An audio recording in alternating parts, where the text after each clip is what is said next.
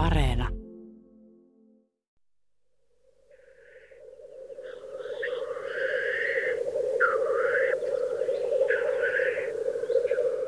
Kevään kiihkeä tunnelmaa muutama vuosikymmen sitten Ruuhjärven suolla Nastolassa. Aamuhämärissä tummat hahmot ilmestyvät kitukasvuisten suomentyjen latvoihin taistelutantereen viereen. Siitä on vain lyhyt pyrähdys jäiselle suolle. Teerikukot sijoittuvat aukealle paikalle arvojärjestyksen mukaan. Vanhat ja kokeneet soidinalueen ytimeen ja nuoremmat sen reunoille.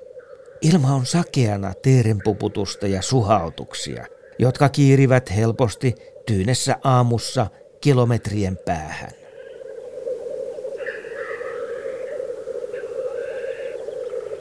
Teerikoiras on upea ilmestys.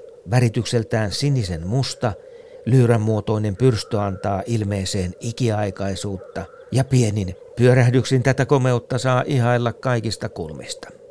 Tilanne etenee vääjäämättä kaksintaisteluihin.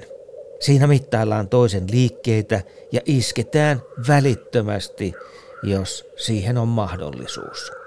Höyhenet pöllyävät ja paikan meno on riistäytynyt yltiöpäiseen esitykseen. Naaraat saapuvat vaivihkaa katsomaan aamun tapahtumia.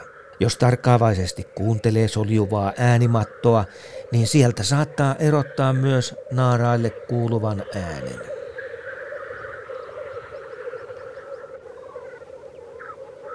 Vanha lintuteos Pohjolan linnut värikuvin kertoo teeristä seuraavaa. Suuresta koostaan huolimatta ne liikehtivät ihmeteltävän hallitusti hennoilla oksilla, kurottelevat rauhallisesti urpuja nokallaan ja tyhjennettyään lähioksat lennättävät pienen matkan uuteen paikkaan.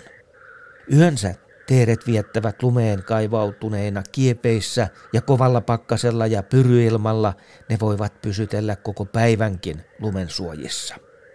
Kesäaikana teeret oleilevat enimmäkseen maassa ja ihmisen osuessa paikalle ne heittäytyvät lentoon äänekkäästi hurisevin siivin. Näin siis Pohjolan linnut värikuvin. Teeri esiintyy lähes koko Suomessa tunturilappia lukuun ottamatta.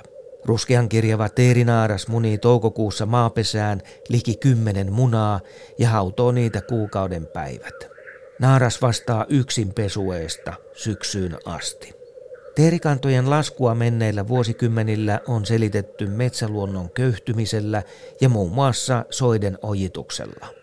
Syvät ojat muodostavat vaarallisen esteen teeripoikueille, jotka juuri kuoriutuneina untuvapalloina eivät selviä näistä ihmisen tekemistä vesiesteistä. Varhaiset keväät käynnistävät teerien pesinnän etuajassa ja alkukesän sateiset ja viileät säät muodostuvat välillä ongelmaksi, kun hyönteisravintoa ei ole riittävästi saatavilla. Suomessa pesii nykyään vajaat 500 000 teeriparia. Teerinaaraalla ja sen poikueella on hyvä suojaväritys ja siihen turvaudutaan viimeiseen asti. Vasta muutaman metrin päästä ne säntäävät matkaan nopeilla jaloilla tai pienillä siiventyngillä. Kanalinnun poikaset voivat pyrähtää lyhyen lentoon jo alle kymmenen päivän ikäisenä. Jokainen saattaa mennä vielä omaan suuntaansa ja se parantaa selviytymisen mahdollisuutta, kun peto on kintereillä. Noin 50 vuotta sitten hiivin ensimmäistä kertaa seuraamaan aivan lähietäisyydeltä teerien soidinta. Ja liikkeellä piti olla hyvän aikaa ennen auringon nousua liki pimeässä. Suolle oli kyhätty puinen kehikko ja se verhoiltiin nopeasti mukaan otetuilla matoilla. Ahtaassa piilossa alkoi lyhyt odotus ja kohta teeriä pyrähtelikin metsien kätköistä soidinalueelle. Huumaava esitys käynnistyi odotusten mukaisesti.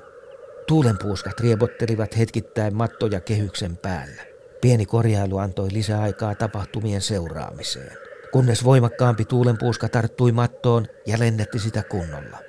Tätä eivät teeret suvainneet, vaan pelmattivat lentoon suuntanaan soidin alueen lähimetsät.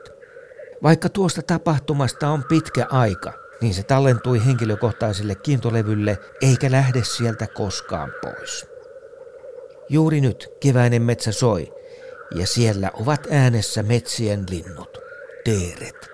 Tätä kannattaa pysähtyä kuuntelemaan, sillä siinä, jos missä, on ikiaikainen sointi.